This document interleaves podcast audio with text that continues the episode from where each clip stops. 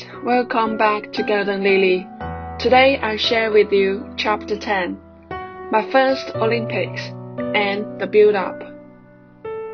The World Sailing Championship is held once every four years, with all 10 Olympic classes racing at the same venue at the same time. This was held in Cascais, Portugal in 2007, with the slogan, The Wind is Calling referring to the strong wind in that venue.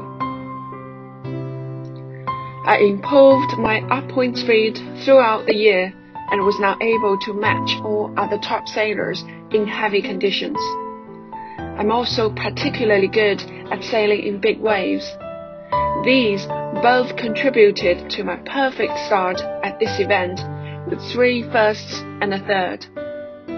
I was leading all the way until the final day before the medal race when a nightmare happened. The conditions for the two races of that day were extremely tricky.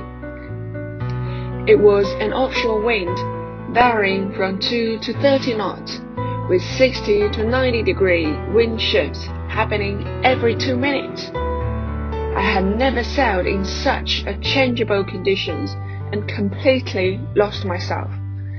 Tacking with the frequent shifts, I sailed in a mess and had two results in the 20s. This dragged me from the top to 10th overall, but at least I could compete in the medal race for the top 10, which was the only relief.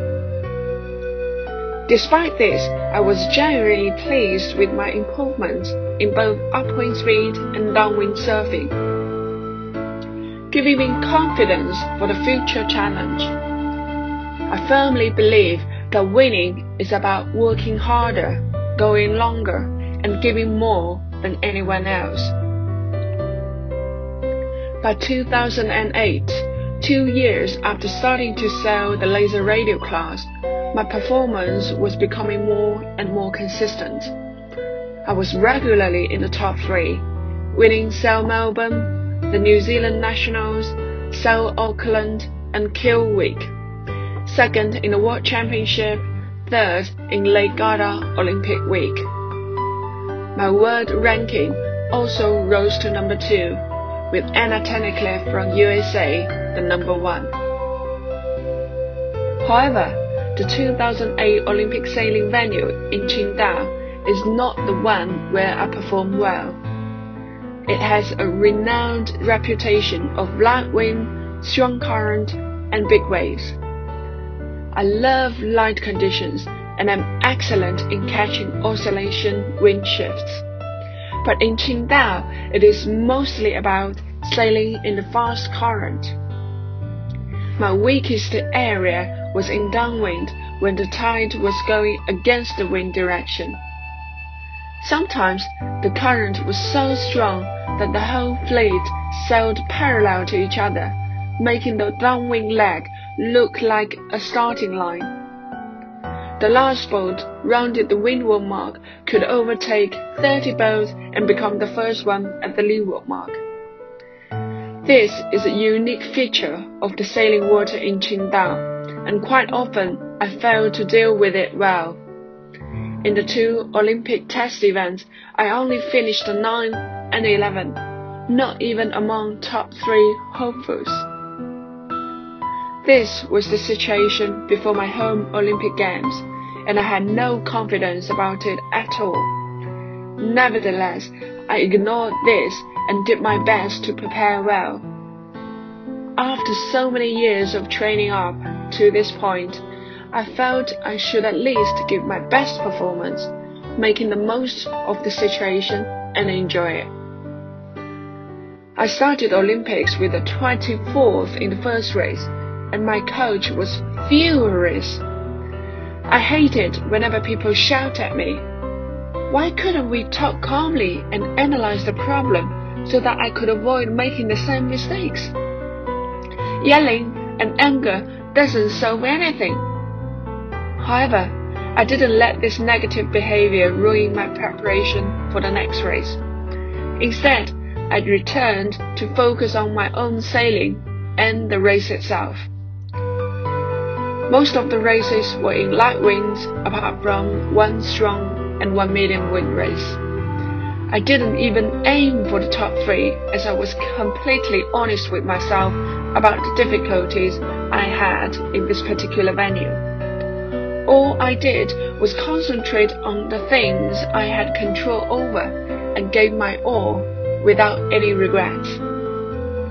Unexpectedly, I outperformed, grabbing some golden opportunities to catch up, and my overall standing gradually improved each day. Meanwhile, some Qingdao specialist sailors were probably affected by Olympic pressure and failed to perform as expected. So it was actually my rivals who awarded me the Olympic bronze medal. While I miraculously survived the poisonous pressure from the huge expectations of coaches, teams, family, and friends, especially at home Olympics. The Olympic Games are something really special and different from all other competitions. You have got to prepare mentally as well as physically and in sailing techniques. Psychology plays an enormous role when you are under pressure, and this is neglected by many athletes. We all trained so hard, but some ended up failing to peak at the right time, and all of a sudden those efforts were in vain. Don't wait till the crucial moment before realizing the importance of mental control and start investigating sometime now into psychological drills and practice. This was the biggest lesson I learned from my first Olympic Games. To finish up this chapter, I'll tell you about my directive affirmation in mental attitude, which I read out loud every day to myself. The sharpest edge is psychology, and sailing is at least 80% mental. Try to have the same discipline in your mental practice as you have in your physical practice. By using mental training strategies, we can gain more control over what happens during important competitions by being completely prepared in mind, body, and spirit. The pictures in the mind determine the atmosphere of a person's world. So first of all, learn to see yourself as a winner and a competent athlete. The true joy comes from being fully present in each and every moment so focus your full attention on what's happening right at this moment. Think with your heart and recondition it into a positive and learning mode. Our life is spent thinking. What we focus on and work on, we can create. The judgment begins within us, so why not let positive thinking be your guide?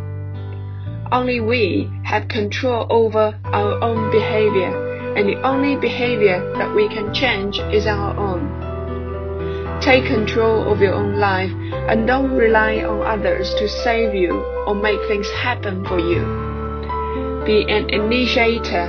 Be proactive rather than reactive. This is to say, to initiate a play or move instead of waiting to respond. Take your time to enjoy, to learn, to experience each movement and moment. Have fun and enjoy your life. You can have fun but still be serious.